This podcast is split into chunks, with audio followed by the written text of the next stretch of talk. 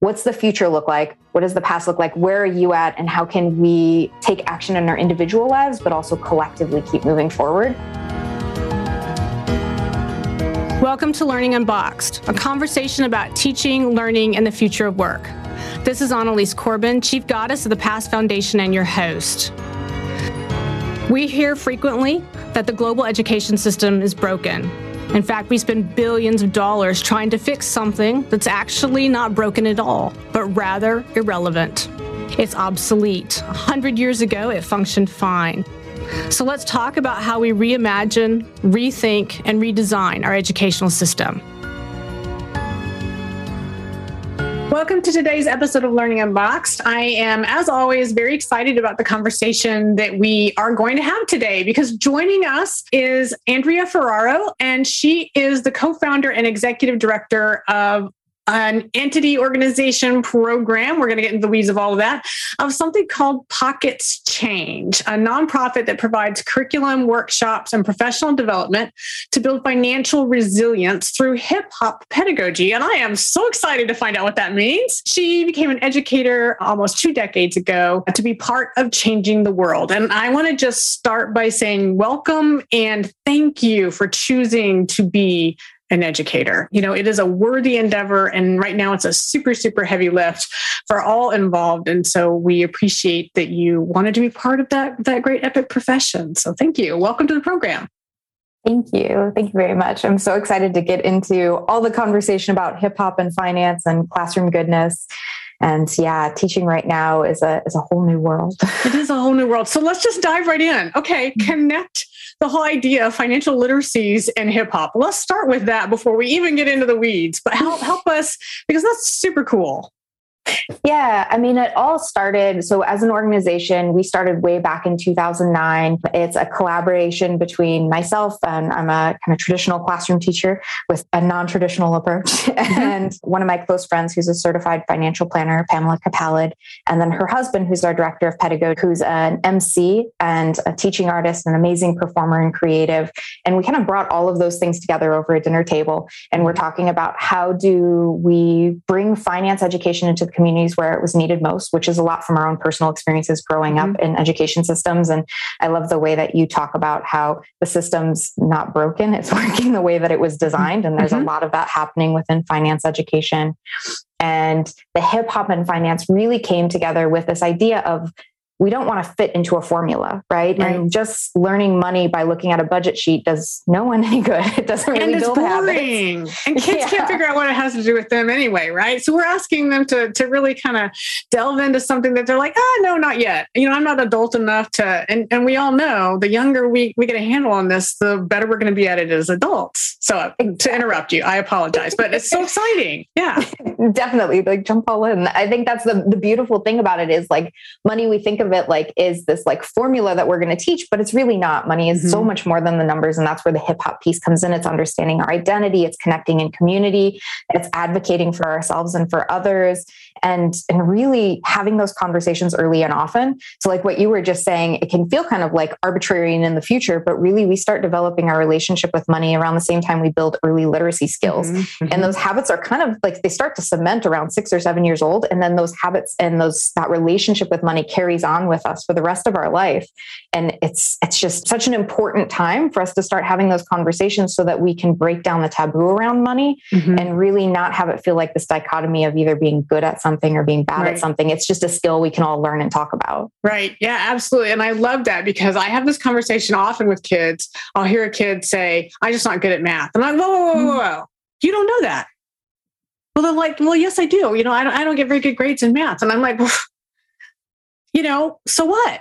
let's rethink this whole thing. Let's reframe this whole thing and really sort of ask yourselves the question because I bet you actually are really, really great at math. You might not be very good at taking math tests let's step back from this just a little bit, right? And think about it a little bit differently. So I, I, love that approach. So before we go in into any more of the weeds, I guess, if you will, about this, help help our listeners because they do come to the program from all over the world. So share with us just a little bit about Pockets of Change itself. So it's a nonprofit, you know, so where does it operate? Is the programming accessible all over the world to people? Do I get it online? Is it in person? Just give me that sort of ecosystem and then we'll get into the weeds. Yeah, so the ecosystem is we really want to have intergenerational conversations happening with K through 12 students and college students, their families, and educators. So we do that full circle, right? Mm-hmm. So that's through our direct service workshops where we partner with communities, mostly in California and New York, but we are a okay. national US organization. And right now we come to you through Zoom rooms as we right exactly. so that looks a lot different in the last few years. And then our professional development we've done globally. That's also, you know, accessible in asynchronous virtual setting for teachers to access our curriculum. And we have our curriculum downloaded. Um, we have a free toolkit on our website, mm-hmm. That's open for, for students, parents, and teachers. We find it's really popular in middle school and high school because we have Asking for a Friend web comics that look at unpacking money myths and financial questions. We have downloadable lessons that you know you can bring into your classroom the next day. So we really try and make it modular. And that goes to that idea of really breaking down the barriers and starting the conversations early and often. Mm-hmm. Absolutely. Okay. Well, I love that. And so let's talk a little bit about the application then of this, right? So you've been doing this since 2009, and I would imagine that there have been some intriguing things that you've learned along the way, right? You know, it took me many, many years to really figure out that, you know, the educational system that I was sort of railing against, if you will, I kept beating my head against. I was like, wait, wait, wait, wait. You know, for me to really internalize and say, no, no, it's actually doing exactly what it was designed to do. Conversation has to shift around, well, what's next? Not, not yeah. how do we fix this thing? Because it's not, we, we shouldn't even be trying anymore. We've, we've got so much time in. So, so talk to me a little bit about the application of pockets for change in terms of some of those, you know, sort of best case examples, because I know you've got stories along the way. yeah, I guess in best case, but also start with what happens when you like realize that it's like crash and burn moment and you like mm-hmm. have the learning of that. So when we started in 2009, we started by developing this beautiful shiny curriculum because we thought, you know, mm-hmm. this needs to be in classrooms. And what we found is the communities that we grew up in, uh, my co-founder Pamela Capalad, uh, her family immigrated from the Philippines. I grew up on the Navajo and Hopi reservation. Mm-hmm. Dialect is from the Virgin Islands, from St. Croix. And we found that these these conversations in the curriculum wasn't happening the schools that we went to. Mm-hmm. And in fact, even recent stats show that it's about 7.8% of Black and Brown communities, schools are getting financial education in the high school years, and then even fewer when you go down right. downstream. Mm-hmm. So it's such an important conversation to have. And we're like, we'll just integrate it into like how you adopt curriculum, right? Mm-hmm. So we'll mm-hmm. create this beautiful curriculum, right? I'm chuckling, I'm chuckling. I'm like, yeah, I bet you thought that. Yeah, right? You're like, you know how the system works. Now we can change it from within. and we created this 54 lesson curriculum. We took it to this um, amazing differentiated learning conference. Differentiated learning was really the buzzword mm-hmm. at that time, mm-hmm. like 2008, 2009. Mm-hmm. And we had about 5,000 teachers that came by our booth and like, this is amazing. It's wonderful. And they're like, but we don't want to talk about money. I right. wouldn't want my students to ask me how much I make. I wouldn't want parents to think I was trying to say that they're doing it wrong. And that was really our like mm-hmm. first moment of like hitting the wall and seeing how many emotional taboos were mm-hmm. playing out in classrooms and we're stopping the conversation from ever starting. Right. And so what we did is we went back we pivoted our model and to, to toss in the, the business term there. Mm-hmm. we said, what if we come in and we do the workshops ourselves? Mm-hmm. And what we found is that it was really popular in after school settings. We mm-hmm. started mm-hmm. working with foster care organizations that were nested within community colleges and schools. We started working with um, existing community nonprofits and partnering with them where they already had relationships with public school settings and really kind of growing it from that. Mm-hmm. And that was where we found a lot of like stickiness and amazing, like, and then those magic moments were happening where we did have a little girl who was six years old come into a workshop and say like i'm bad at money and you could oh. unpack that over the course mm-hmm. of mm-hmm. you know 90 minutes through these interactive activities and to see her beaming at the end of the day and come up and say i'm just really good at spending money and i'm going to make it too like you know, those kind of like moments that you live for that drive the mm-hmm. passion and the mm-hmm. why and then we were able to share those stories in some of those more traditional settings with like principals to start to get them to think out of the box and like think mm-hmm. about like how could I integrate this into my school? And now, you know, over a decade later, we've had a lot of success even coming in and like working with LAUSD in their more traditional professional development setting and working mm-hmm. with 800 teachers and then having them integrated into their own classrooms in their own unique way. Mm-hmm. And that's really been leaning into us talking about the stories that we've lived seeing where there's difficulty around the emotions with money and how we have to be learners and leaders at the same time right. when we're talking about this topic. Right. And that's kind of been like the full circle, but of course, mm-hmm. still evolving as well. yeah, as it should be, right? You know, mm-hmm. any great organization is going to evolve over time. One of the other things that I love that you you mentioned early on in our conversation here was about the fact that you were looking for a way to make the conversations around money and finance culturally relevant. I cannot tell you how much I love that, right? As an anthropologist, that's near and dear, super, super important. And I also think it's one of the massive and I'm going to use this, I'm going to get in trouble for this, but I'm going to say it anyway. It's one of the massive failings I think that we see oftentimes of a lot of standardized curriculums and programs that are coming from, like you said, those big shiny, we're going to make this thing, right? And not mm-hmm. suggesting that that even your original iteration fell into this category, but one of the things that I think so often happens when we create programs, even with the best intentions, is that we forget about they have to apply and speak to the individual that you're trying to reach. And that is really difficult to do. So I love the fact that your team is, you know, there's a great diversity of backgrounds and experiences, and that you're understanding that if we can't somehow connect with our audience, whether it's teachers, the kids, the parents, the families, we're never ever going to change this conversation. Yeah, yeah. And I think so much of when we talk about finance in general, I love that you you say that from like the anthropology side, mm-hmm. because our director of pedagogy dialect often says like money should be looked at more as a social studies yeah, topic than, yeah. than math, right? Mm-hmm, mm-hmm. Absolutely, I would agree.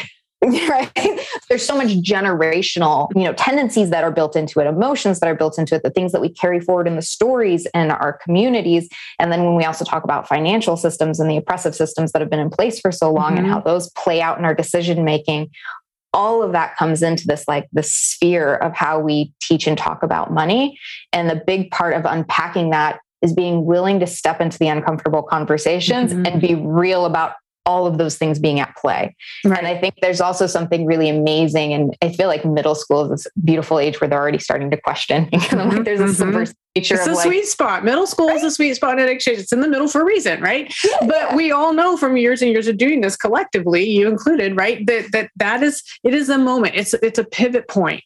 Yeah. That it can be one that we can take great advantage of.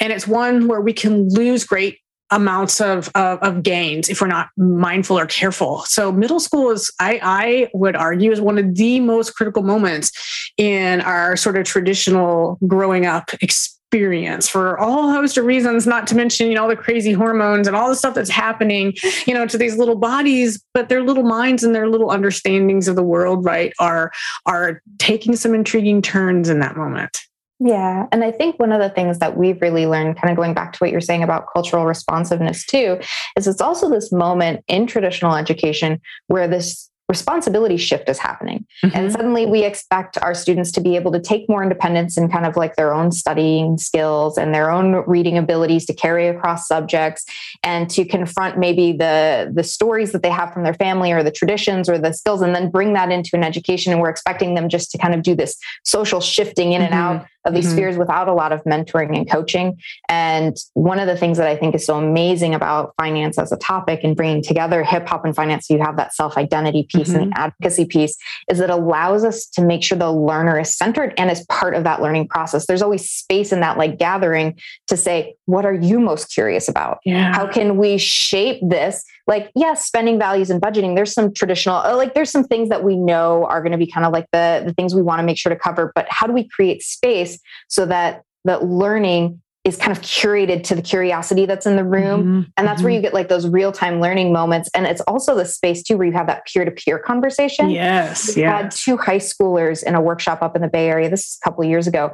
And they had been looking at budgeting. And mm-hmm. we start that by looking at spending values. So it's like, how do you find your spending story before you ever get to like charting it on paper or using right. an app?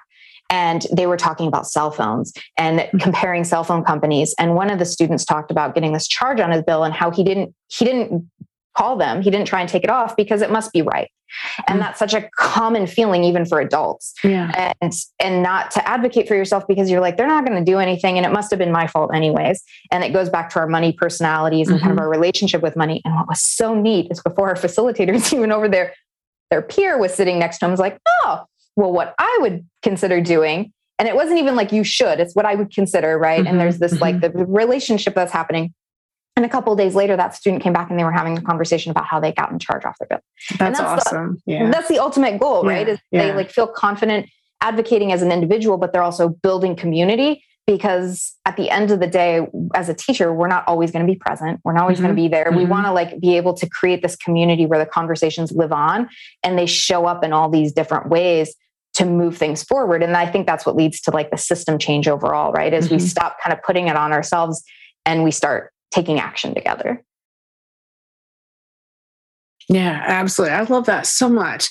Talk with me a little bit more though about the hip hop cultural piece, right? Yeah. Because I do I do think that that's a really really intriguing piece and I and I think and I'm going to be super biased here. I think there are an awful lot of folks out there in the world who don't understand the full scope, the breadth and depth, right, of hip hop as a culture, right? And so I think they would stumble a little bit trying to understand, well, how does that relate? How do these two things relate and why? Why are you using that as a pedagogical tool to actually move the initiative forward? So, so help put this into some context for folks who may not understand.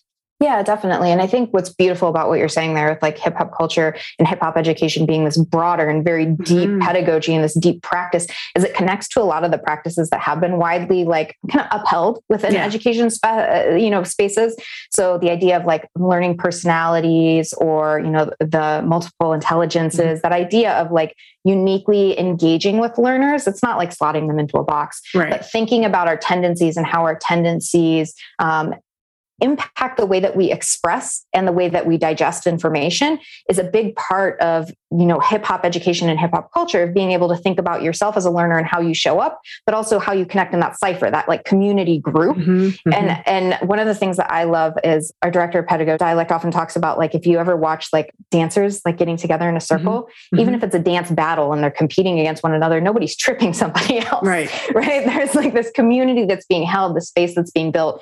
And that's really where it goes from like the individual to the community and there's tremendous power in that and then the other side of it is the advocacy piece a lot of what has been built within within hip hop is this this space to challenge and confront the historical while mm-hmm. also looking forward to the future and building towards the future and there's a lot of entrepreneurial skills that go into that. There's a lot of self expression and self advocacy that goes into that all of that comes back into the finance pieces mm-hmm. so that you know it's and we often tell our teachers too it's not that we expect you to start rapping with your students mm-hmm. you know we don't want you just to embrace a gimmick like the aesthetics are important and they often show up as engagement tools in our workshops but it's more about being able to step into the space where you're having real conversations and you're getting to know your learner in this kind of like non-hierarchical setting and you're mm-hmm. creating the space for them to take part in that and what's really fascinating and incredible. And we had a we had a group of teachers in Kentucky. It was a state educators uh, group. It was 250 educators,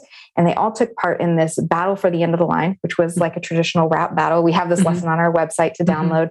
And it's basically a context game, like you're filling mm-hmm. in the blanks, right? Mm-hmm. And what was so incredible is it took the all the teachers in the room out of that space of like I'm showing up for PD into I'm having fun as a learner. Yeah, exactly. Exactly. Right. Yeah. Right. Yeah, and that's yeah. that's so, so important. And so that, you know, kind of feeds across our pedagogy all the, you know, all the way mm-hmm. across. With hip hop, you do have the the elements. So we often say too, the teacher is an MC, mm-hmm. which is like they are coordinating the space. You are creating like if there's a vacuum in the power, right? Then like what disorienting like how are you setting the yeah. stage for your students to have these amazing experiences and that often like translates right away and and what we found is that even teachers that are like i'm not creative i was talking mm-hmm. to a math mm-hmm. teacher mm-hmm. a week or two ago he's like i'm not a creative person i can't dance i don't like to creatively write i'm, ne- I'm never going to sing like and all of these things and we're like that's wonderful but like the, when you talk about math mm-hmm. i see your creative brain light up and you're talking about how you don't care about your students leaving with a formula you care mm-hmm. about them leaving with a deep desire to be ongoing learners mm-hmm. and mm-hmm. to be able to find ways to apply this in their real life where they feel empowered and passionate and excited and all of that comes back to these like creative expressive skills that are at mm-hmm. the heart of hip hop pedagogy mm-hmm. Mm-hmm. i just love the whole the whole ethos that you've created around this right and i love that you keep using the phrase making space right? Yeah. Because making space for folks to experience, to learn, to be comfortable to be uncomfortable to you know all those I, I don't think that folks traditionally wrestle or think enough about the space they create by the actions and the way that they choose to engage in others. And so i, I truly actually I just want to shout out you know that i appreciate so much that that's so forefront. And it's just super natural because it, you just popped it in there over and over again. So clearly it's part of the the the, the culture of the organization and the work that you're doing. Speaking of though i want to i want to dig in just a little bit more on um, one of the cultural pieces, one of the things that you said that I think is really, really important, right? Because finance is a, a, a, and the whole idea of money and those who have and those who have not it, it is a historical sort of endeavor right? And no matter where you are in the world if you really sort of spend any time sort of digging and understanding some of the historical context for where you are as it relates to money finance access all of those different things. So there's a lot of historical baggage that comes with it and it is deeply rooted right for for good for bad someplace in the middle take your pick. That's not what this conversation is yeah. about. But it but it is deeply deeply rooted. And so i'm i'm fascinated by the fact that the program takes it on head on maybe not directly but you're you're you're you're functioning from a perspective of we know that there are cultural roots tied to the reason a child today may have this persona or perception of what it means to have money to control money to use money Mm-hmm. So talk with me just a little bit about the the way that the organization and the program really tries to break those barriers. Yeah. So, I mean, first off, I think it's just, it is very like explicitly recognizing that there's a racial wealth divide. Mm-hmm. Mm-hmm. And to what you were saying with these lines of like financial education and systems that have taken advantage of, of our, of, of communities and, and kind of that like historical lineage of that mm-hmm. happening, mm-hmm. that is on a global scale. The PISA tests that come out and, you know, yeah. they test our high schoolers, they found symmetry between the schools that are in low income areas that have higher racial diversity and that have lower financial education mm-hmm. opportunities. Mm-hmm. And that's mirrored in the US and mm-hmm. we see it in lots of different ways. And so, first, just being like honest about calling it out because what happens in the space of not calling it out is our kids and, and even us as adults and, and we see this with our teachers too we take on this like personal responsibility narrative narrative right. that's mm-hmm. permeated financial education and, and a lot of uh, financial systems really because mm-hmm. it, it mm-hmm. works like we often joke there's a, a big bank that put out this little like meme about like feeling like your your bank account's low what if you did this what if you did this and it was very like blaming language mm-hmm. and when we kind of take a step back and we're able to address that with students you hear this like collective sigh yeah. first off yeah. right and then the other thing is too is then it comes it flips and we can look at that that system and we can examine the the tools and like for banks for example mm-hmm. like banks often feel like post offices like they're yeah. these like entrenched institutions but they're businesses and like they're they're selling financial products right and they're right. marketing to us and they're marketing to different segments and when you kind of like pull that curtain back and you say like this is what it looks like first there's like a moment of outrage which is amazing like, absolutely amazing and then the next piece is then we can have these really amazing inquiry dialogues mm-hmm. with students. And this happens at all ages. We had a group of teens that were looking at the credit system and how the credit system was created to keep different groups out. Mm-hmm. It was, it was in, built that way. Terribly right. biased, right? right? Absolutely. There's no question. Yeah. we have a little web comic that breaks it all down. Uh-huh. And then when you look at how that translates into the modern day, mm-hmm. well, no wonder there's all these contrary rules. No wonder it feels like you have this like this box that you can't figure out because it wasn't meant to be a flow chart of like, hey, moving mm-hmm. along, mm-hmm. success, mm-hmm. right? Mm-hmm. And what's fantastic in that is then we support our students in thinking critically about what their decisions can, how they can impact their credit score, things that they can do to build and maintain it. But also, it takes that pressure, that like emotional mm-hmm. weight off of it's not on you. Like, no, the system is convoluted and it was built that way and it's doing what it was intended to do which is to have many of our communities pay higher fees mm-hmm. to to keep you know different groups separated out like there's all of these things and what's amazing then is then we're also able to have conversations about advocacy groups and tools that are being built to then disrupt and change that. There's mm-hmm. this amazing college student. He created an app called Perch, which does positive credit reporting, and he's been he's been using that as a way for people to be able to build credit and maintain credit with you know being able to show that their Netflix subscription is paid every month rather right. than like just a mortgage payment. So then we're okay. able to also have these conversations about what's the future look like what does the mm-hmm. past look like where are you at and how can we take action in our individual lives but also collectively keep moving forward and that carries across you know talking about banking talking about budgeting really just like the whole gamut mm-hmm. Mm-hmm. Absolutely. That's fascinating. I, I, just think what you guys are doing is so desperately needed and just spot on. I love this program and I hope that folks will really, really dig in and find out more. So, speaking of that, so I'm a teacher in rural America. I'm a teacher in a big urban area. I'm listening to this and I'm like, oh my gosh, I want to bring that to my classroom. So what, so what do I do, Andrea? How do how do I go out and say, hey, I want to make uh, pockets change part of my everyday practice? I want to roll this into in, into what I'm doing. What what are the steps that I need to take? Yeah, so we have a couple different ways to get people started. Um, say you just want to try out a lesson, you can go onto our website and you can go to the toolkit that's at the top mm-hmm. toolbar there, and you can get lessons right away. I always say to check it out and take your own money personality. It's a two question yeah. quiz, and you can find out about your own money personality. How's that showing up in your life? Kind of create that buy-in as an mm-hmm. educator or a parent yourself. There's web comics to start conversations right away. And those web comics have been created around the questions that we hear most often in our mm-hmm. workshops. You can also book us and bring us out for a workshop with your with your community, professional development, mm-hmm. career and entrepreneurial skills, all the personal finance foundations and basics. We work with schools to fund those either through grants or through school funding that's available and have over a decade of experience of making that work. Yeah, to, I bet so. Yeah. Happen. Yeah. Yeah. That's wonderful. And so, uh, one of the things that I always really sort of love to do with these conversations is think about, you know, those folks that are listening and then are wondering about how to get started in a sense of not just how do I get access to the program? We already talked about that piece, but but what do you say to a teacher and I think it's interesting. We, we talked about a math teacher earlier, right? And and and I love math teachers. So so what I'm about to say is not disparaging of math teachers, but it's interesting, right? Because it, it is such a, a, linear progression of thought within that discipline. So totally understanding sort of what encompasses sort of what that thing is, right?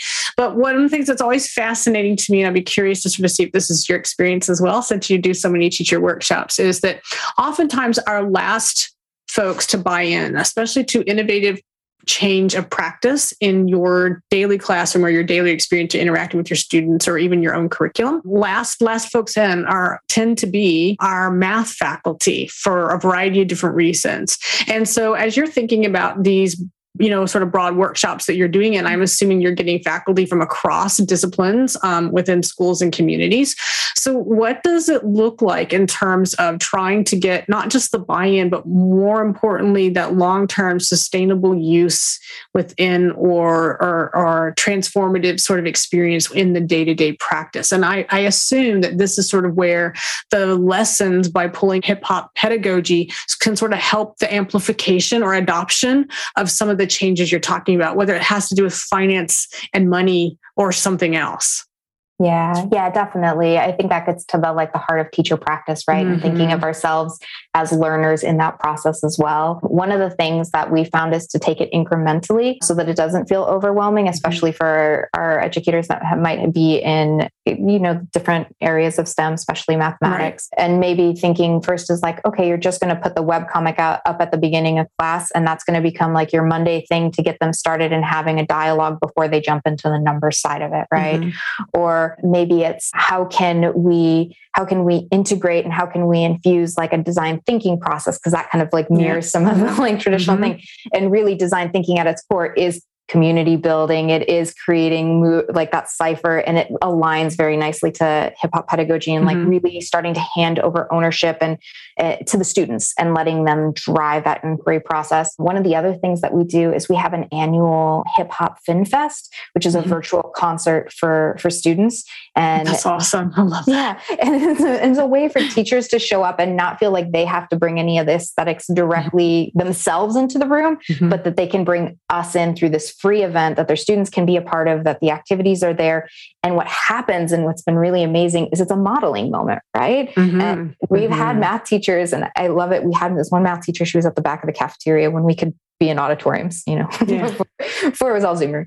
And she was just like, she was scribbling notes the whole time. And I was like, oh, you never know if that's good or bad, yeah, right? Yeah. and she came up at the end and she said, you know, when I heard that we were doing finance and hip hop, I was like, well, I just really hope they give them a budgeting sheet or something and she goes, all the soft skills, right? Like it's uh-huh. intangible. And what was amazing is she said, but what I saw my students doing is having these really deep discussions, mm-hmm. which is mm-hmm. what I really am trying to foster in like pair to pair learning, like yeah. during the class, yeah. right? Yeah. And I said, well, we call those money buddies, right? Mm-hmm. And sometimes it's like building that bridge of like shared language, shared conversation, shared practice. And then I think that's what leads to over over time really transforming the way that we have instruction happening in the mm-hmm. classroom. Mm-hmm. And a lot of that comes back to that, like to bring this full circle. I was talking about living in discomfort because mm-hmm. when you've been in the classroom for a certain amount of time and you knew certain practices, like we kind of get into our, our oh, routine, oh, yeah. which can also yeah. be a rut. And so mm-hmm. it's like, how do we like move out of that and really have fun with that and be okay taking risks and experimenting in our own practices. Mm-hmm. Yeah, absolutely. Absolutely. And, you know, just one last thing as we sort of wrap up, because, you know, out of fairness, we, we picked on math teachers a little bit, which is not really the intent here. But, but I want to toss this question back from the flip side, right? Because oftentimes, you know, when the, the work that I do, you know, with teachers and with schools and, and folks do, I mean, I think your example was a great one. You know, I have this preconceived notion, you know, the math teacher saying, I hope they're going to give them a finance worksheet, right? But the the flip side is true as well, right? So when you have a topic like money, like finance, that that many practitioners will say, "Oh, that is a math thing," right? You know, mm-hmm. but you really want it to be sort of integrated in a transdisciplinary sort of approach. You know, so then how do you have that conversation with the English teacher that says, "Whoa, whoa, whoa! I don't want to come to this workshop. That's about math." I absolutely love that question so much. But One of the things that I think is so important, and I was asked one time, like, "What's your your big tip for parents for, with financial education?" And I was like, "Read stories and have yeah. conversations about the financial themes that are showing up, and not in the mm. way of like, here's a nonprofit book about, uh, right. or you know, yeah, like yeah, a, a book."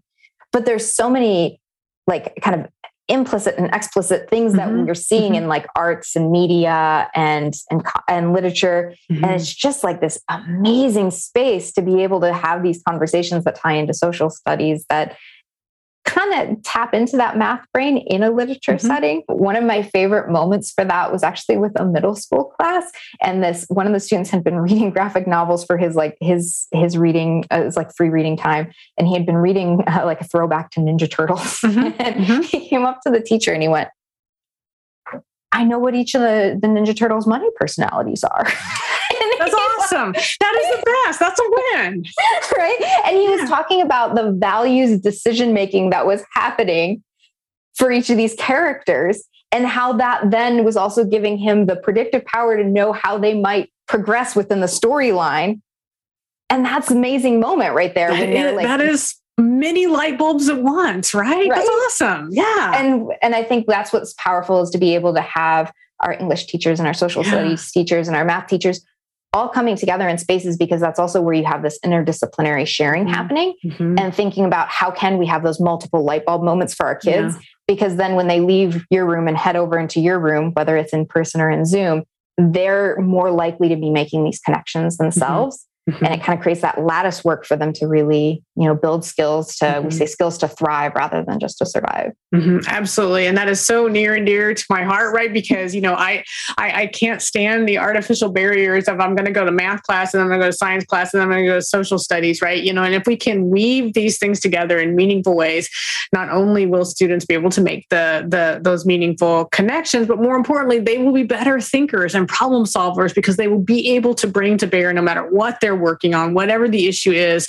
you know, their historical tools, their language tools, their finance tools, their, you know, all, everything all rolled into, into one. And that's what it means to be a human right? To be fully formed and to be a citizen of a global world. So I love that so much. Andrea, thank you so much for making time to talk with us. I, I encourage everybody go out and, and find out what you can about Pockets Change. We're going to post some resources and some links with the episode. And I hope that you have many folks reach out to you and say, hey, how can we bring this program here? Because you're doing a fabulous um, job and service. So thank you so much for being on today. Yeah, thanks. This has been so much fun. Thank you for joining us for Learning Unboxed, a conversation about teaching, learning, and the future of work. I want to thank my guests and encourage you all to be part of the conversation. Meet me on social media at Annalies Corbin and join me next time as we stand up, step back, and lean in to reimagine education.